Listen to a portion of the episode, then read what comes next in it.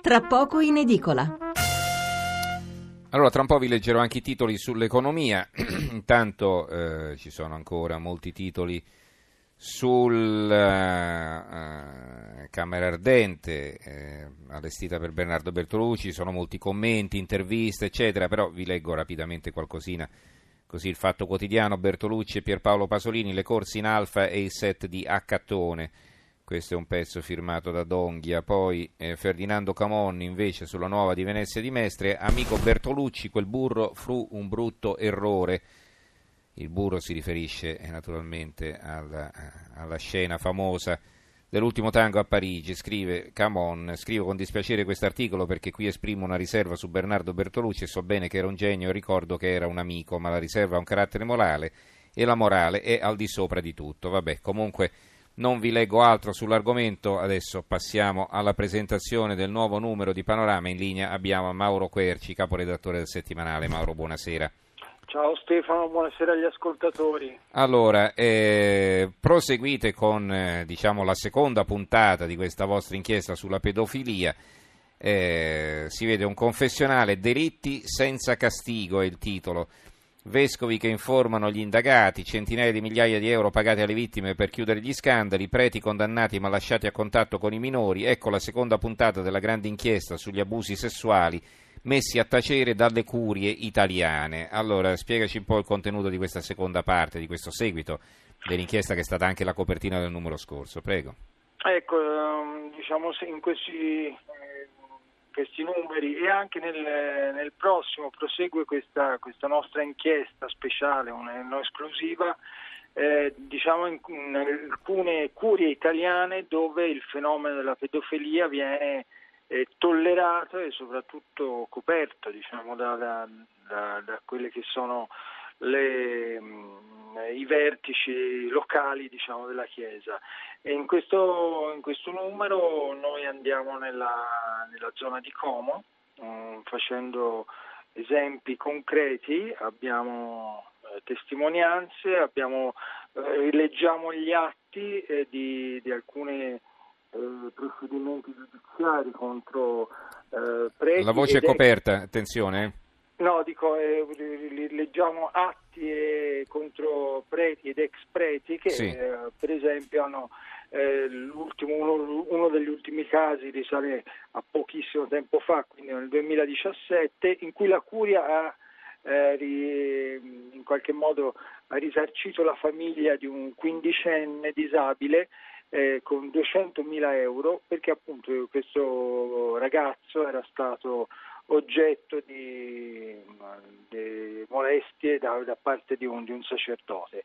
E, sono due casi appunto a Como e, e, andiamo anche in un'altra curia che è quella eh, di Crema e parliamo di questi, di questi preti di parroci eh, che appunto sono la cosa più eh, che, che, secondo noi è più grave è che oltre diciamo, agli episodi c'è la copertura de, da parte delle, dell'autorità eh, locale e nonostante la battaglia che sta, sta cercando di condurre il pontefice e quindi eh, noi insomma, abbiamo deciso di, di, di fare questa con, diciamo, con la nuova direzione di Maurizio Belpietro eh, abbiamo deciso di, di fare questa, di questa, questa, inchiesta che eh, diciamo, avrà degli sviluppi anche sulla, sul prossimo numero. Insomma, è una, un lavoro grosso che stiamo facendo e che stiamo portando avanti.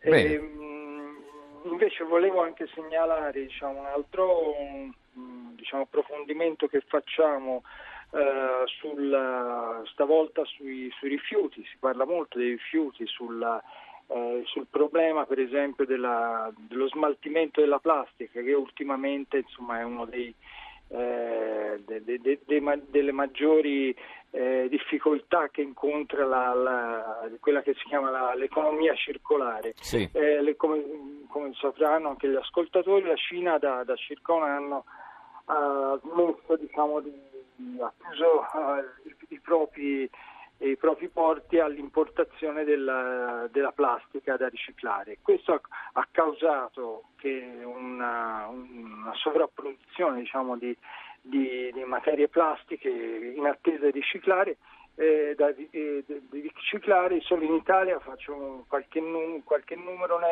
produciamo ogni anno 29,8 milioni di tonnellate di plastica e solo il 31% si riesce a riciclare. Eh, il resto dove, questo, dove sta? Eh, questo è il problema. Eh, un, tempo riuscivamo a, dire, a, convogliarlo verso la Cina che le, in qualche modo... Mm-hmm, che se lo prendeva. Se lo prendeva diciamo, con eh, problemi ambientali anche perché diciamo, il riciclo in quel paese non è il massimo della, della tecnologia, ecco oggi abbiamo questo, questo grosso problema. E eh. diciamo, in, questo, in questo articolo, in questo approfondimento raccontiamo anche come sia difficile, oggi si dice tanto produ- recuperiamo la plastica per produrre eh, so, per panchine per esempio, piuttosto eh che... certo, qualunque eh, cosa, vestiti, è, certo. Eh. Eh, esatto, ma non è così semplice mm-hmm. e, abbiamo, facciamo um, vari esempi. Interessante. Altri eh, articoli ci vuoi segnalare in rapida successione? Sì, vorrei segnalarvi ancora una, un approfondimento che abbiamo fatto sulla quella che noi chiamiamo la medicina di precisione, ormai le cure, soprattutto per malattie gravi come appunto i tumori, ma anche le cure cardiologiche e addirittura il diabete sono sempre più mirate e personalizzate. Abbiamo fatto questo, articolo, questo approfondimento su quelli che sono tutte le, le varie ehm, a che punto siamo con queste, con queste, cure personalizzate. In alcuni casi insomma, siamo abbastanza avanti, come eh, soprattutto per quanto riguarda gli interventi di cardiologia e, e, di, eh, e, sul diabete e anche sui tumori insomma ci sono delle novità e noi in, questa, in questo articolo diciamo cosa effettivamente si può, si può fare ancora su queste cure su misura. Bene. E l'ultima cosa che vorrei segnalare un po' più lieve, diciamo una, una, una storia diciamo, edificante perché noi conosciamo la Bocconi sempre come questa università milanese che produce eh, grandi manager, grandi eh, esperti della finanza, ecco abbiamo messo insieme una serie di ex allievi, ottimi allievi, che a un certo punto della loro vita, quando già avevano cominciato a fare il mestiere per cui avevano studiato, quindi in banche d'affari, hanno deciso di seguire invece la propria passione che in particolare è la cucina, eh. e hanno fondato vari ristoranti mettendosi con cuochi. Quindi bocconiani ai fornelli, insomma. Bocconiani che fanno bocconi mm. di vino. Eh, bocconi. Ecco, sono, sono, stati veramente, sono delle, degli esempi, diciamo, di come anche gli studi si possono far fruttare mettendo insieme anche eh, la beh, Poi la cultura eh, si, fa sempre bagaglio, non si butta mai. Allora, ringraziamo Mauro Querci, caporedattore di Panorama. Ricordo la copertina, si vede un confessionale, una mano, quindi il prete dentro, dietro la tendina, un bambino inginocchiato. Delitti senza castigo, vescovi che informano gli indagati, centinaia di migliaia di euro pagati alle vittime per chiudere gli scandali, preti condannati ma lasciati a contatto con i minori. Ecco la seconda puntata della grande inchiesta sugli abusi sessuali messi a tacere dalle curie italiane. Grazie Querci e buonanotte. Buonanotte a te e agli ascoltatori.